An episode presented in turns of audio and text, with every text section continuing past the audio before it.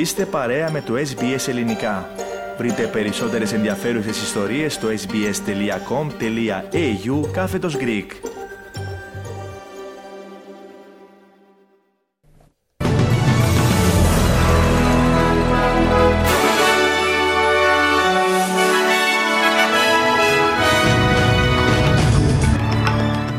Ο Πρωθυπουργός Άνθονι Αλμπανίζη δήλωσε ότι η κυβέρνηση υπόσχεται να υλοποιήσει το τρίτο στάδιο των φορολογικών ελαφρύνσεων. Οι πλημμύρες θα συνεχιστούν σε τμήματα της βόρειας επικράτειας. Φόβοι για διεύρυνση της περιφερειακής σύγκρουσης στη Μέση Ανατολή και Η Αυστραλίνη Ένωση Συνδικάτων αναφέρει ότι το σταθερό ποσοστό ανεργίας συγκαλύπτει ανησυχητικές τάσεις στην αγορά εργασίας.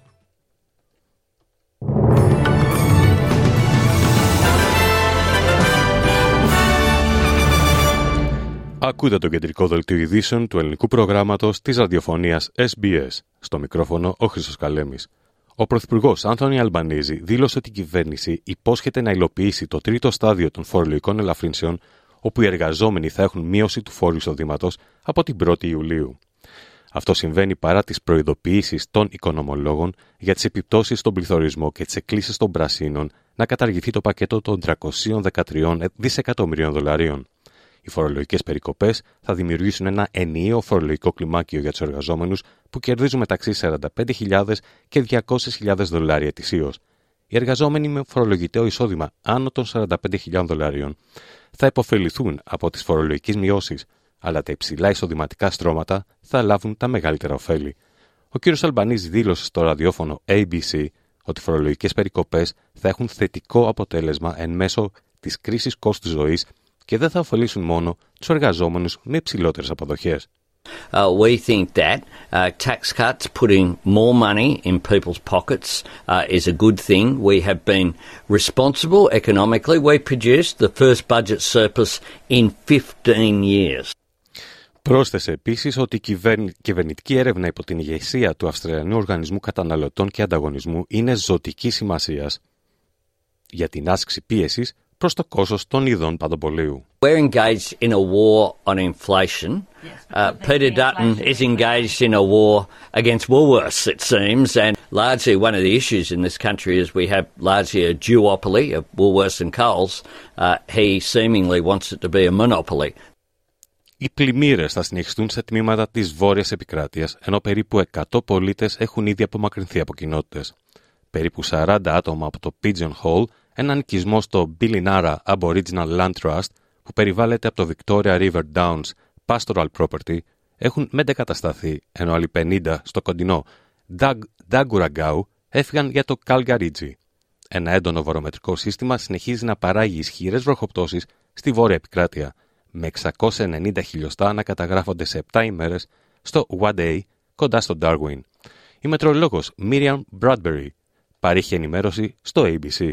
Unfortunately, there is the potential for more rain to come. The tropical low that's helping enhance rainfall along that monsoon trough through the territory is persisting. So there is still a severe weather warning current for heavy to locally intense rain. Περνάμε σε ένα άλλο θέμα. Υπάρχουν φόβοι για διεύρυνση της περιφερειακής σύγκρουσης στη Μέση Ανατολή όταν το Πακιστάν εξαπέλυσε επιθέσεις αντιπίνων κατά του Ιράν δύο ημέρες αφού το Ιράν έπληξε βάση στο Πακιστάν. Τα ιρανικά κρατικά μέσα ενημέρωσης αναφέρουν ότι το Ιράν, το Ιράν κατέστρεψε δύο βάσεις του μαχητή Μπαλούτσι Τζας Αλ Αντάλ, μιας ομάδας που εδρεύει στο Πακιστάν και η οποία ανέλαβε την ευθύνη για μια επίθεση του Δεκεμβρίου στην οποία σκοτώθηκαν Ιρανικές δυνάμεις ασφαλείας. Η κυβέρνηση του Πακιστάν δήλωσε ότι τα χτυπήματα κατά των αυτονομιστών μαχητών εντός του Ιράν την Πέμπτη ήταν απάντηση σε αυτή την επίθεση. Ο πρώην πράκτορα της CIA, Bob Bayer, δήλωσε στο Channel 9 ότι διασυνοριακές επιθέσεις είναι πρωτοφανείς. The Iranians are going to react to this. And this is what concerns me is this escalation is continuing to go up. Iran originally attacked Pakistan because of the Soleimani Memorial Bomb. Παίρναμε σε ένα άλλο θέμα. Οι, ασ... οι ασθενείς και εκτοπισμένοι εγκαταλείπουν πανικόβλητη το μεγαλύτερο νοσοκομείο της Γάζας, καθώς οι Ισραηλινές δυνάμεις επιτίθονται σε περιοχές κοντά στο νοσοκομείο Νασέρ. Η πιο σφοδρή μάχη της χρονιάς μέχρι στιγμής βρίσκεται σε εξέλιξη στο Χαν Yunis, μια πόλη που φιλοξενεί εκατοντάδες χιλιάδες ανθρώπους που εγκατέλειψαν το βορρά νωρίτερα κατά τη διάρκεια του πολέμου. Ο Ισραηλινός στρατός αναφέρει ότι μια ταξιαρχία στο Χαν Γιούνις, που τώρα επιχειρεί νοτιότερα, εξουδετέρωσε δεκάδες τρομοκράτες με τη βοήθεια αρμάτων μάχης και αεροπορικής υποστήριξης. Οι Ισραηλινοί αξιωματούχοι κατηγορούν μαχητές Χαμάς ότι επιχειρούν από, από το νοσοκομείο Νάσερ, κάτι που το προσωπικό αρνείται. Ένα σκάφος που μετέφερε μια σχολική ομάδα βυθίστηκε σε λίμνη στη Δυτική Ινδία με αποτέλεσμα να πνιγούν 15 μαθητές και ένας δάσκαλος. Δύο άτομα συνελήφθησαν από αστυνομικούς, καθώς τα αίτια του ατυχήματος ερευνώνται. Ο αξιωματικός της πυροσβεστικής G2 Palmar είπε ότι 11 μαθητές διασώθηκαν όταν η βάρκα ανατράπηκε στη λίμνη Χαράνη, στη δυτική πόλη Βαντοντάρα, και οι διασώστες αναζητούν ένα άτομο που αγνοείται ακόμα.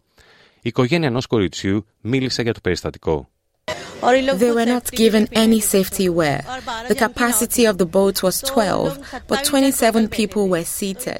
This is not right. Τα ατυχήματα με βάρκες είναι συχνά στην Ινδία, όπου πολλά σκάφη είναι υπερπλήρη και δεν διαθέτουν επαρκή εξοπλισμό ασφάλειας. Περνάμε στην Ελλάδα. Βαρύτατη ποινική δίωξη για 9 κακουργηματικές πράξεις και 7 πλημέληματα άσκησε ο εισαγγελέας για την υπόθεση των συλληφθέντων που φέρονται να εμπλέκονται στην ελληνική μαφία σε βάρος του 39χρονου και του 21 ετών ομογενών από την πρώην Σοβιετική Ένωση και ενός Έλληνα αποδόθηκαν κατά περίπτωση κατηγορίες, μεταξύ των οποίων για εγκληματική οργάνωση, ανθρωποκτονία από πρόθεση, απόπειρα ανθρωποκτονίας, συνέργεια σε ανθρωποκτονία, ληστεία, διακεκριμένη οπλοφορία, μπρισμό και κατασκευή και κατοχή εκρηκτικών. Οι δύο από τους τρεις συλληφθέντε φέρεται ότι εκτελούσαν ακριβοπληρωμένα συμβόλαια θανάτου της ελληνικής μαφίας, ο τρίτος κατηγορούμενος είναι αντιμέτωπος μόνο με τα πλημελήματα της λαθρεμπορία και της παράνομης προκατοχής και δεν φέρεται να έχει εμπλοκή σε δολοφονίες. Οι κατηγορούμενοι παραπέμφθηκαν σε ανακριτή, από τον οποίο ζήτησαν και έλαβαν προθεσμία για να απολογηθούν την ερχόμενη Δευτέρα. Περνάμε στην Κύπρο. Το Υπουργείο Εξωτερικών της Ρωσίας ανακοίνωσε την απαγόρευση εισόδου στη χώρα σε πολίτες αξιωματούχους της Κυπριακής Δημοκρατίας που συνδέονται με τη διακοπή της διαπίστευσης και την απέλαση από την Κύπρο τον περασμένο Οκτώβριο του ανταποκριτή της εφημερίδας Ρωσογκάια Γκαζιέτα. Ο ανταποκριτής του ΡΙΚ στη Μόσχα, Θανά Αυγερινό, αναφέρει ότι η απαγόρευση επιβάλλεται σε τρία στελέχη του Υπουργείου Ιστορικών, τα ονόματα των οποίων δεν έχουν δημοσιοποιηθεί. Ρωσική διπλωματική πηγή, που επικαλείται ο Θανάσης Αυγερινό, εκτιμά ότι η ρωσική αντίδραση που γίνεται καθυστερημένα σε σχέση με παρόμοιες υποθέσεις για κράτη-μέλη της Ευρωπαϊκής Ένωσης, εκφράζει τη θέληση της Μόσχας να εκτονώσει με μια προβλεπόμενη ιδέως απάντηση και όχι να κλιμακώσει την κρίση στις σχέσεις Κύπρου-Ρωσίας. Γυρίζουμε πίσω στην Αυστραλία. Η Αυστραλινή Ένωση Συνδικάτων αναφέρει ότι το σταθερό ποσοστό ανεργίας συγκαλύπτει ανησυχητικέ τάσεις στην αγορά εργασίας. Ο αριθμός των θέσεων εργασίας πλήρους απασχόλησης τον Δεκέμβριο κατέρευσε κατά σχεδόν 107.000 στο πλαίσιο της μεγαλύτερης μηνιαίας πτώσης απασχόλησης από τα λουκέτα του COVID-19. Ωστόσο, το συνολικό ποσοστό ανεργίας κατάφερε να διατηρηθεί σταθερό στο 3,1%, επαναλαμβάνω 3,9% λόγω της υπέρμετρης αύξησης των θέσεων εργασίας τους προηγούμενους μήνες, με 52.000 περισσότερους εργαζόμενους το Δεκέμβριο από το Σεπτέμβριο. Η πρόεδρος της ACTU, Μισελ Ονίλ, επιμένει ότι αυτό το ποσοστό ανεργίας δεν παρέχει πλήρη εικόνα της κατάστασης της απασχόλησης τα στοιχεία αποκάλυψαν επίσης ότι 80.000 λιγότερες γυναίκες απασχολούνταν με πλήρη απασχόληση σε σχέση με τον Νοέμβριο και 42.000 εισήλθαν σε θέσεις μερικής απασχόλησης, ενώ το συνολικό ποσοστό υποαπασχόλησης αυξήθηκε στο 8%. Η κυρία Ονίλ λέει ότι η κρίση του κόσμου ζωής σημαίνει ότι υπάρχει επίγουσα ανάγκη να αντιμετωπιστεί η αύξηση της περιστασιακής εργασίας, διασφαλίζοντας ότι οι εργοδότες παρέχουν στους εργαζόμενους δίκαιη επιλογή όσο αφορά τη συμβάση εργασίας. Η έξαρση των αναπνευστικών ασθενειών σε ολόκληρη τη χώρα προκαλεί ανησυχίες καθώς οι μαθητές και μαθήτριες ετοιμάζονται να επιστρέψουν στο σχολείο. Η πρόεδρος του Ιατρικού Συλλόγου της Αυστραλίας, Dr. Μαρία Μπούλτον, δήλωσε στο κανάλι 9 ότι στο Queensland υπάρχουν περισσότερα κρούσματα μικροπλάσματος που μπορεί να προκαλέσει πνευμονία και ιούς όπως RSV και COVID. Επισήμανε ότι υπάρχουν ιδιαίτερες ανησυχίες για τα παιδιά που πάσχουν από άσθμα. We're experiencing more mycoplasma, which can cause pneumonia and also viruses such as RSV and COVID. And the worry here is that in February we also tend to see a spike in asthma cases, and we know that all those three illnesses can trigger asthma. Ο Υπουργό Παιδεία, Jason Clare, επιμένει ότι η κυβέρνηση κάνει ό,τι μπορεί για να εξασφαλίσει προσιτή εκπαίδευση για τι Αυστραλιανέ οικογένειε. Αυτό συμβαίνει καθώς μια νέα έκθεση αποκαλύπτει ότι τον 1 τρίτο των γονέων δεν μπορούν να πληρώσουν για τον απαραίτητο σχολικό εξοπλισμό, όπως η γραφική ύλη και στολές. Ο κ. Κλέρ δήλωσε στην εκπομπή Sunrise του καναλιού 9 ότι η χρηματοδότηση των δημόσιων σχολείων είναι η απάντηση στη μείωση του κόστους για τους γονείς, καθώς τα δίδακτρα των ιδιωτικών και των ανεξάρτητων σχολείων είναι ένα από τα μεγαλύτερα οικογενειακά έξοδα. The, the big important things that we need to do this year is make sure that we fund our public schools properly, to make sure that they've got the resources they need to help children who fall behind to catch up, to keep up, to finish school.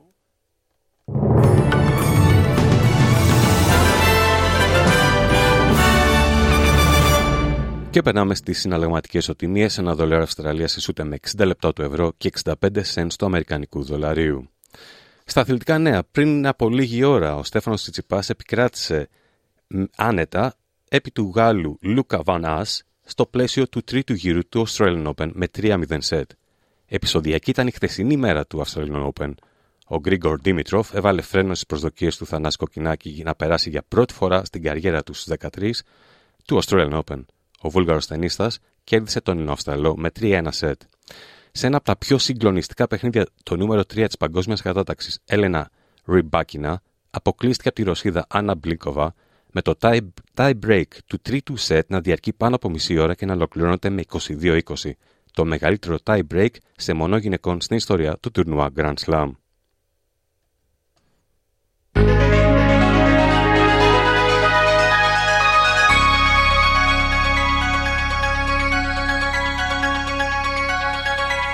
και στην πρόγνωση του αυριανού καιρού στις μεγάλες Αυστραλιανές πόλεις. Σίδνεϊ, αραιές νεφώσεις 20 με 28. Μελβούρνη, αραιές νεφώσεις 14 με 28 βαθμούς. Αδελαίδα, ηλιοφάνεια 19 με 35 βαθμούς Κελσίου. Βουλαγκόγκ, αραιές νεφώσεις 19 με 26. Νιουκάστλ, αραιές νεφώσεις 21 με 29. Πέρθ, ηλιοφάνεια 18 με 33 βαθμούς. Χόμπαρτ, πιθανότητα βροχοπτώσεων 11 με 22. Καμπέρα, αραιές νεφώσεις 13 με 28. Brisbane, αραιές βροχοπτώσεις 23 με 30 βαθμούς. Cairns, βροχοπτώσεις 25 με 32. Darwin, αραιές βροχοπτώσεις πιθανότητα καταιγίδων 27 με 32 βαθμούς Κελσίου. Στην Αθήνα σήμερα αραιές νεφώσεις 12 με 19 βαθμούς και στη Λευκοσία νεφώσεις 7 με 22 βαθμούς Κελσίου. Σε αυτό το σημείο ολοκληρώθηκε το κεντρικό δελτίο ειδήσεων του ελληνικού προγράμματος της ραδιοφωνίας SBS που επιμελήθηκε και εκφωνήσε ο Χρήστος Καλέμης. Θα είμαστε πάλι μαζί στις 4.30 με τους κυριότερους τίτλους της ημέρας και στις 5 με ένα σύντομο δελτίο ειδήσεων. Μετά τα σύντομα μηνύματα του σταθμού μας, θα είναι μαζί σας ο Θέμης Καλός με το υπόλοιπο πρόγραμμα της σημερινής εκπομπής.